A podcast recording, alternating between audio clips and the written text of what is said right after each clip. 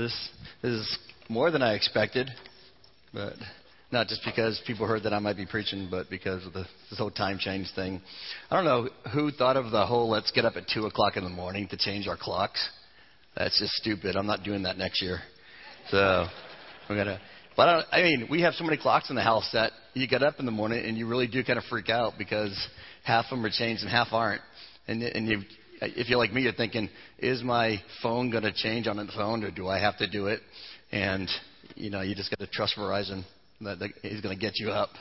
But um, it is great to be here this morning, and I'm excited just about what we're talking about. We're continuing to go through Galatians, and there was a phrase that I, I heard that Christians need to be reminded a lot of times more than they need to be instructed. And it seems like Galatians is kind of like that, where we're constantly hearing about the fact that salvation is by Christ alone, by grace alone, by faith alone.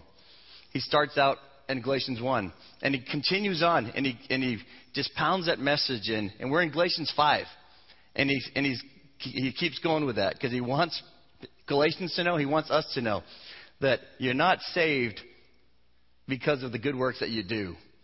Now, sometimes you get confused and we hear, well, in that case, I don't have to do anything. I can do whatever I want because it's not going to affect my salvation. But the Bible continues. If you look throughout the Bible and look into James, it talks about the fact that if you truly have come to that point of understanding that we're a sinner and that we need Christ, then those works are going to come out naturally. That's going to be part of who we are because of the fact that we have Christ in us. So the works aren't, it's not that they're not important, but they're not what save us. They're not what make us right with God. It's, it's understanding what Christ did on the cross.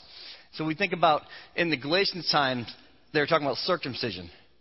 They're t- and they're talking about following all the laws. And that's what these Judaizers, these false teachers were coming in and they were saying, the only way that you can be made right with God is by following all these laws, doing everything that the law, you know, demands. And Paul had come in earlier and he'd said, hey, you know what? It's trusting in Christ. That's what makes you right. This other stuff isn't gonna, God isn't going to sit there and say, oh, because you did this, now I accept you. We're already accepted if we understand what Christ did on the cross. And so once we understand that, then we can start to figure out the rest of that. But we, we think about going to church. Getting up an hour earlier than we normally do to go to church. Does that make me right with God? Is God pleased now? The more tired I am, is God more pleased? Because most of us would probably be in great standing right now. You know, if giving money, helping the poor, praying, taking communion, all these things that we sit there and say, this is, this is what, you know, we're asked to do, we're, we're told to do. But are we doing that because if we don't, then God won't be happy with us? God's not going to accept us.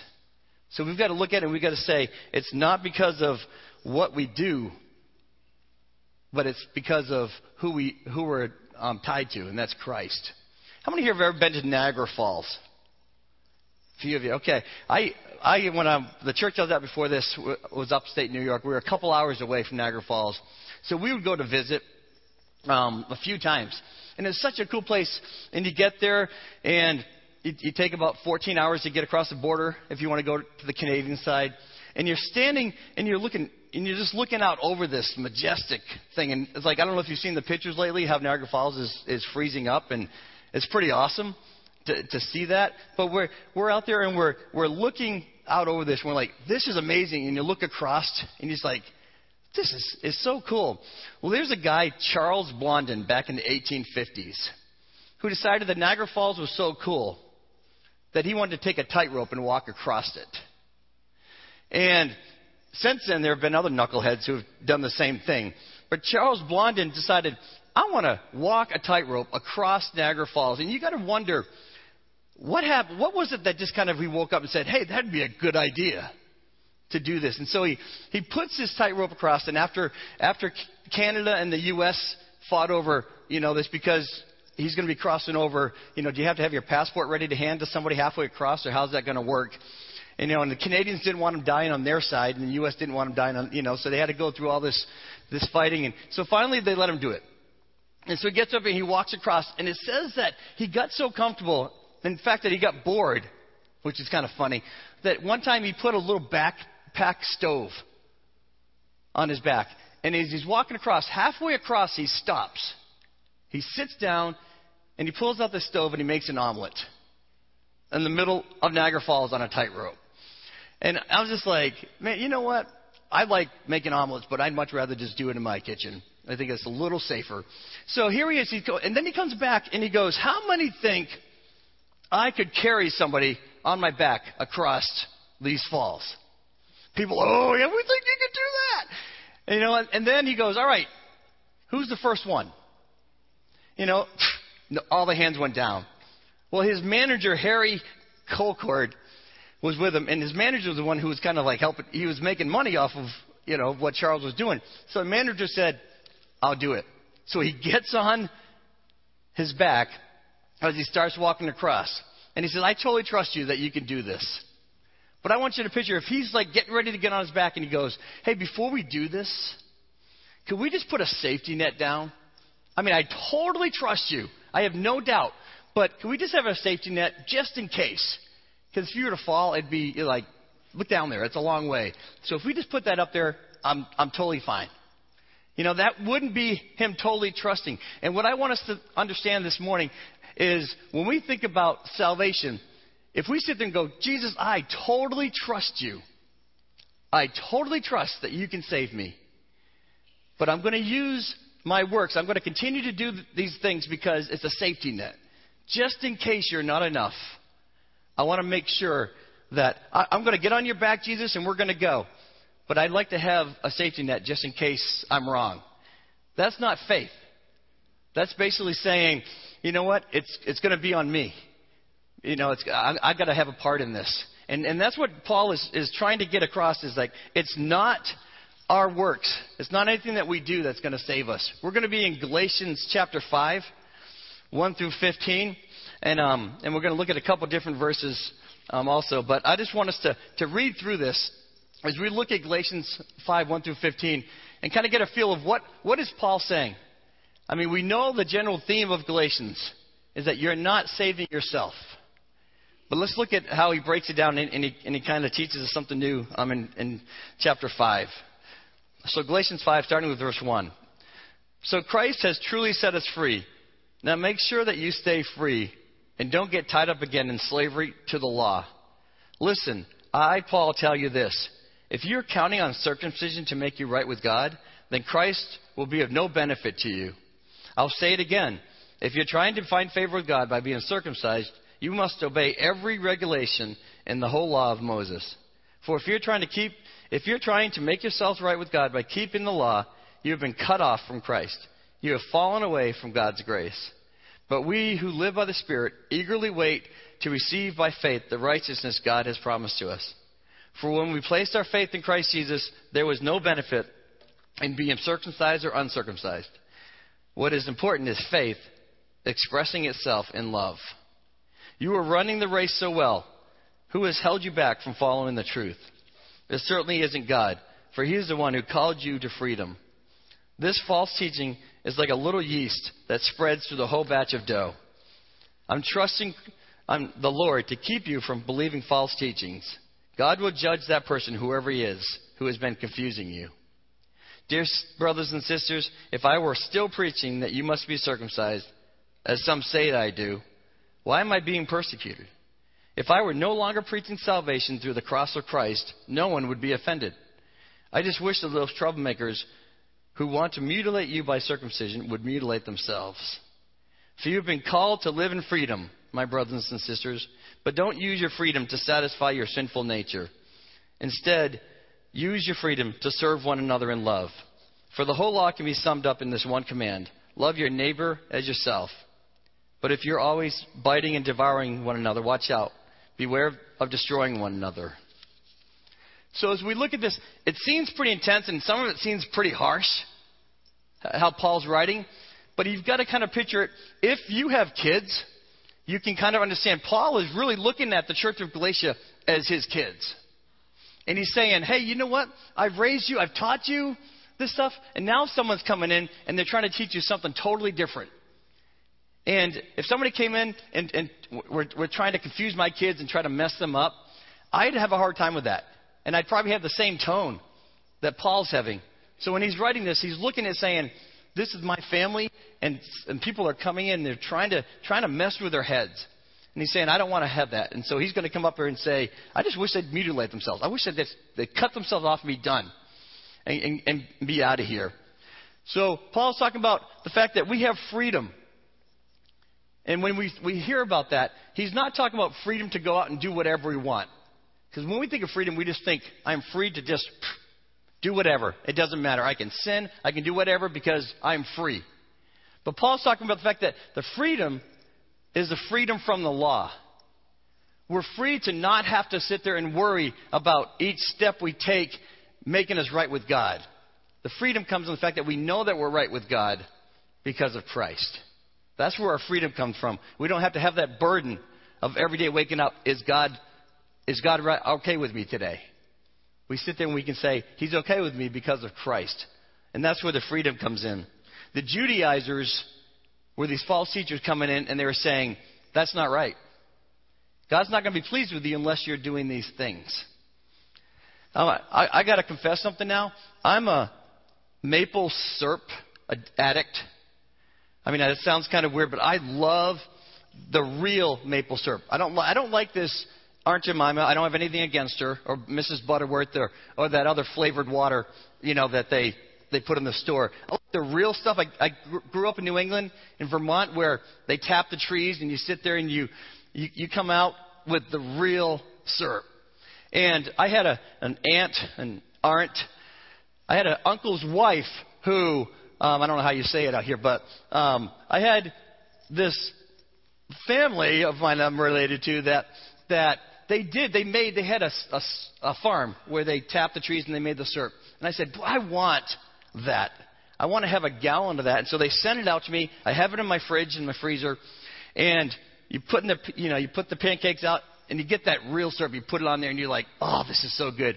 And it's got the the jug is it's not see through these jugs. It's just a big plastic container. And I pull it out. I'm pouring the syrup on. It. It's just is awesome. And I would have when when kids would come over and spend the night with with my kids, and they'd have breakfast in the morning. I would sit there and make them take a pledge, because this stuff is expensive. And I sit there and I say, "Will you pledge to honor this syrup and treat it right?"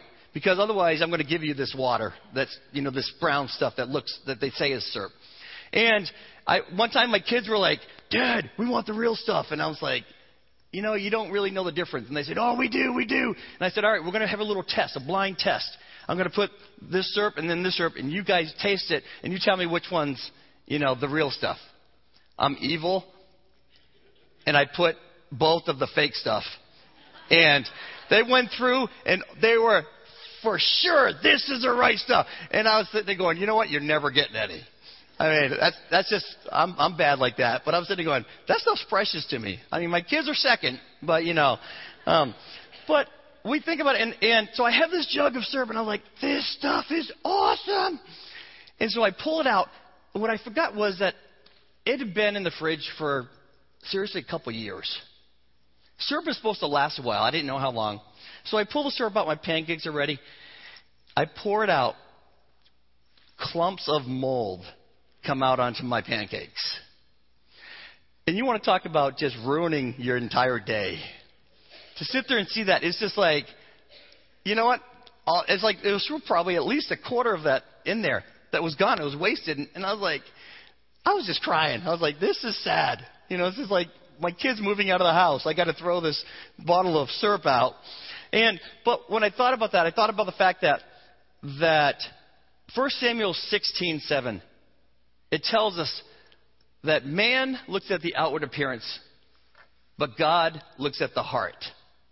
And that's what's going on here in Galatians is that the Judaizers are saying, "Hey, we have to look good on the outside so that God will be pleased with us." They were more interested in what's on the outside than what's on the inside. So that jug of syrup looked really good on the outside. But when it poured out and you saw what was inside, it was gross. And a lot of times we sit there and we try so hard to look good on the outside because we think if I do this, then I'm going to be okay. And we focus so much on looking good, on doing the things that are good, that we don't take care of the inside and we're molding away and we're, we're rotting away inside. So God's saying, I'm looking at the inside. I'm looking at what your heart looks like. And then we'll take care of the outside. That's going to come naturally. But we get it backwards a lot of times. We think that if I get the outside good, the inside's going to, you know, be okay too. And so we, I want us to understand that, that God is saying, what does your heart look like? Where is your heart really? Why are you doing the things that you're doing? Hebrews 12, 1 through 2 says, Therefore, since we are surrounded by such a huge crowd of witnesses to the life of faith, let us strip off every weight that slows us down, especially the sin that so easily trips us up. And says, Let us run with endurance the race God set for us. He says, Get rid of anything that's going to trip you up, anything that's going to slow you down. Even this idea that I have to work for my salvation. He says, That's going to slow you down, that's going to trip you up. And that's what's happening here. We see that in these verses we're going to look at in a second. Is that Paul's saying there are people coming in trying to trip you up as you're running the race. It's interesting how throughout the Bible you see the, the analogy of the Christian life being a race, that we're running a race. And Paul talks about that. And he says, You're running a good race. Who, who came in and kind of messed you up and, and pushed you off the track? I remember when I was in basic training in the Air Force. I remember that we would have to march and run every day with these big backpacks on. And we we would go, and you get to the point where after you know the, the six eight weeks, that you're you you're finally saying, "I'll be glad when I'm done with this." And we came down to like the last couple of days, and they said, "All right, we're going to take off the backpacks, and now we're going to run." We were so excited, but there was one guy we called Gomer Pyle, and I don't know why. I don't know, but he just maybe he looked like Gomer Pyle. And for anyone under 60, I'm sorry that you don't know who that is. So, um, but Gomer was like, I don't want to take my backpack off. And we were looking at him going, Are you kidding me? This thing's like 60 pounds. Why would you want to keep that on when you're running? But he got so used to running and walking with that thing on that he was like, I don't know what it would be like not to have it on. And we just thought that was strange, and we finally got him to realize that was goofy. But then we look at it and say, Paul's saying that's what you're doing with the law. You're sitting there, that backpack of the law, this heavy weight of having to follow, follow every law is weighing you down, and you're not able to run the race the way that God wants you to run. So Paul says, take that off. And you're going to be free to run that race the way that God wants you to. And that's, that's what Paul is talking about here. And so we got to understand that our salvation comes from whose we are, not who we are. It comes from whose we are, that we are Christ, in Christ. That's what makes us right with God. It's not because of who we are. So I want to just look for a couple minutes here at some of the dangers of this false teaching. What are some of the dangers that can come from this false teaching? The first one it says is we can, we're going to be, the Christ will be of no benefit to us. When we look at this, it says it says that Christ is of no benefit if we're sitting there trying to save ourselves. Because what Christ did on the cross, we're saying, that was nice, I'm glad he did that, but it wasn't enough to, to get me right with God. And then he goes on in verse 3 and he says, We're obligated to keep the whole law. If we want to sit there and say, I'm going to follow the law to be made right with God, look what James 2.10 says. For the person who keeps all the laws except one is as guilty as a person who has broken all of God's laws. So let's say we got 613 laws that we're supposed to follow. You follow 612, but you break one. The person next to you breaks 612 and keeps one. In God's eyes, we're the same. Doesn't seem fair, does it? I sit there and I strive and I do everything I can and I mess up one time, and you're going to say that I've broken the law? That's what God says. He says the law was there basically to show us that we can't be made right on our own. There's no way that we can follow all those laws. So God said that's why Christ came, to make us right. So if we want to say we're going to follow, follow God's laws to be made right with God, we've got to do them all perfectly. And the only person that's ever done that is Christ. So we go to verse 4 and it says, fallen from grace. It tells us that if you're trying to, to make yourself right with God by keeping the law, you have cut yourself off from Christ. You have fallen away from God's grace. And there, there are some people who sit there and say, a person who is truly saved can lose their salvation according to this verse. And I want us to understand that the Bible never contradicts itself. And throughout the Bible, it talks about the fact that God, once we've come to Christ, once we put our faith in Christ, that God has us in His hands and He's not going to let us go.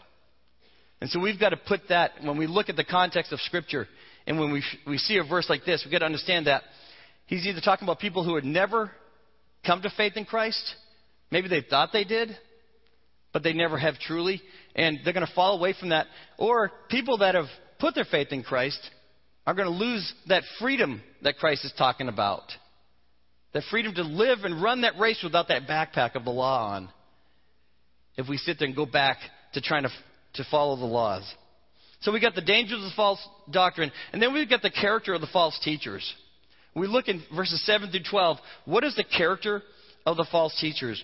First one is they hinder the truth. Paul came in, he preached the truth, the people knew the truth, and they were going after it. But then it says, You were running the race so well, who has held you back from following the truth? I remember running a race, when it wasn't a race, it was like in gym class. And I remember running, and we were, we were running, and all of a sudden, a couple guys would come in, and they'd start bumping into me and trying to, trying to knock me off the track because their buddy and I were kind of, you know, going together. And they didn't, they didn't want him to lose. And so they came in and they kept like kind of pushing me off.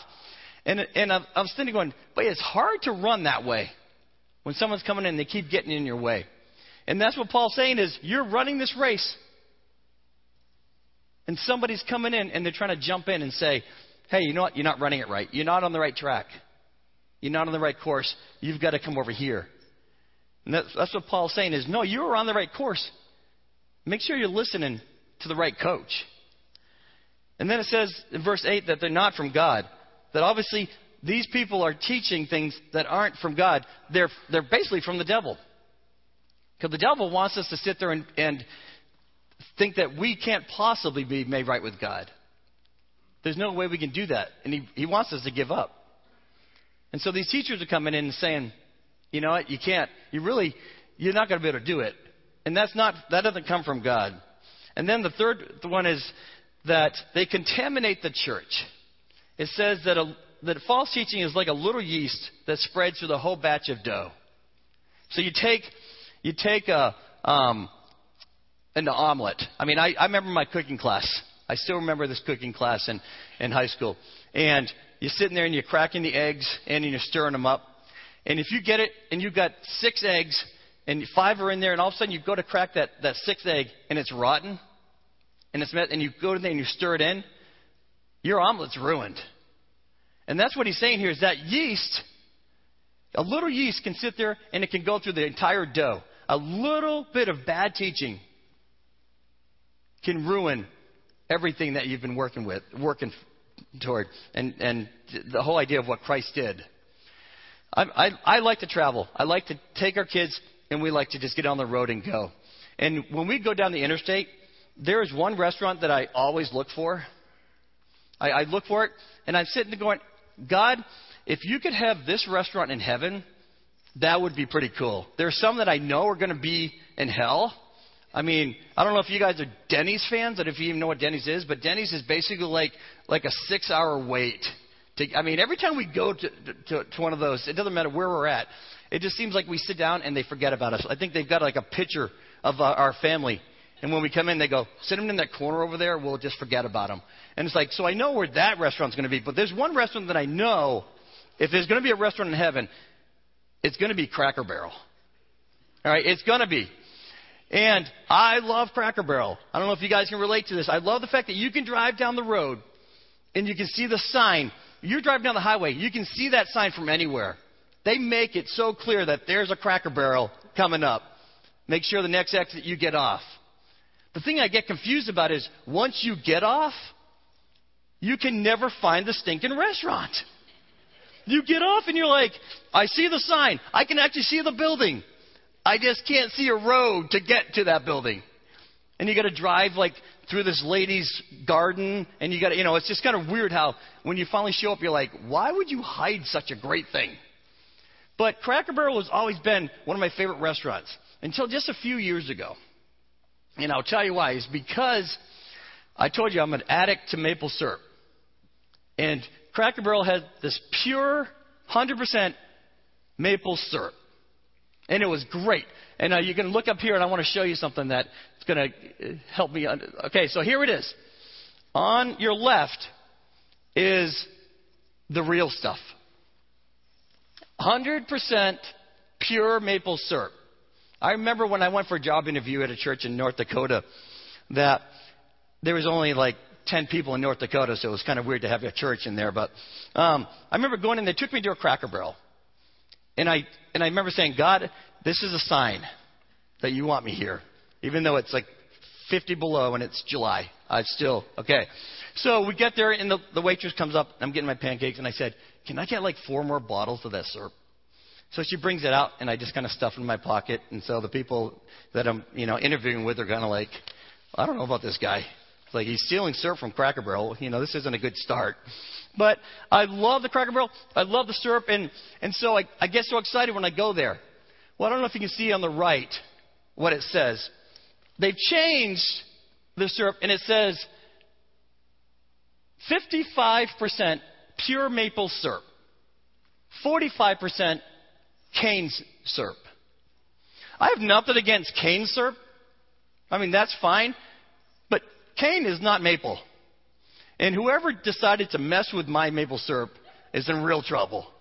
Because I'm, I get there, and I remember the first time, I remember they brought it out, and I was excited, and it's tricky.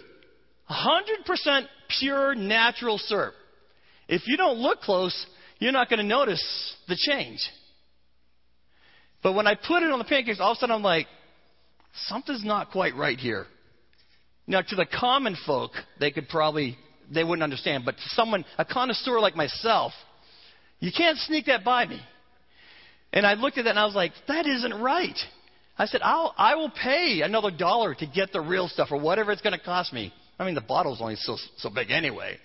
But when I look at that, I said, that is what Paul is trying to say. If you get nothing else out of this morning, get that Paul is talking about maple syrup in Galatians. All right, write that down. Because the pure 100% maple syrup, it's 100%, it's perfect. And then all of a sudden they come in and say, hey, you know what? We're going to kind of mix in some stuff. We're going to mix, mix in a little yeast in the dough. And that's what Paul is saying is, you had Christ, hundred percent perfect, pure. But now you're trying to mix in these works. And you're trying to mix those in with what Christ did in the cross. And you've made it to where it is no longer Christ 100% pure, perfect. You've messed that up. Matt and I were talking this week as we were preparing for the sermon, and we, and we thought about the fact that if you went in for surgery and you went in and the doctor said, Don't worry, I've done this hundreds of times. Not a problem at all. And my tools, my instruments here, 80% of them are clean. Don't you worry, we're going to be fine. Well, I'd be saying, you know what, I'm going to go to Cracker Barrel and have the surgery because I trust them more. But it's like, if you sit there and the, and the doctor says 80% of these tools are, are, are clean, 20% we're not sure about, you know, you're, you're going to sit there and say, that doesn't make a lot of sense. Why would I trust that? But that's really what we're saying when we say, Jesus, I trust you 80%. If we trust Jesus 80%, I want you to hear this. If you trust Jesus 80%, you don't trust Jesus. You don't truly have the faith, because we talked about the, the title here is it's Christ alone, by grace alone, by faith alone. If we have faith in Christ, it's 100%. You can't sit there like Indiana Jones when, when, they, when he came to that, that chasm and he, went, he stepped off. He couldn't see the bridge. He just had to step off and trust that it was there. He, he's not like this, you know, like that and saying, "Oh, I don't feel it. I'm not going to go." He finally just said, "I'm going to step off and, and trust that it's there." Us trusting in Christ is stepping off, not stepping off 80 percent but stepping off 100% and saying, I trust you. That's what Galatians is talking about. That's what Paul's talking about. Is you've got to trust in him whole. You can't just trust in him in part and think that you're going to do the rest. Because otherwise, you're just maple syrup with cane syrup in it. Just so wrong. So let's close up with a couple things here. We look at the end of um, these verses here, chapter, verses 13 and 14, and it says, oh, first, we'll go back to, to verse 6, and it says, What is important is faith expressing itself in love. He says, whether you're circumcised, uncircumcised, following these laws, he says the most important thing is your faith lived out in love.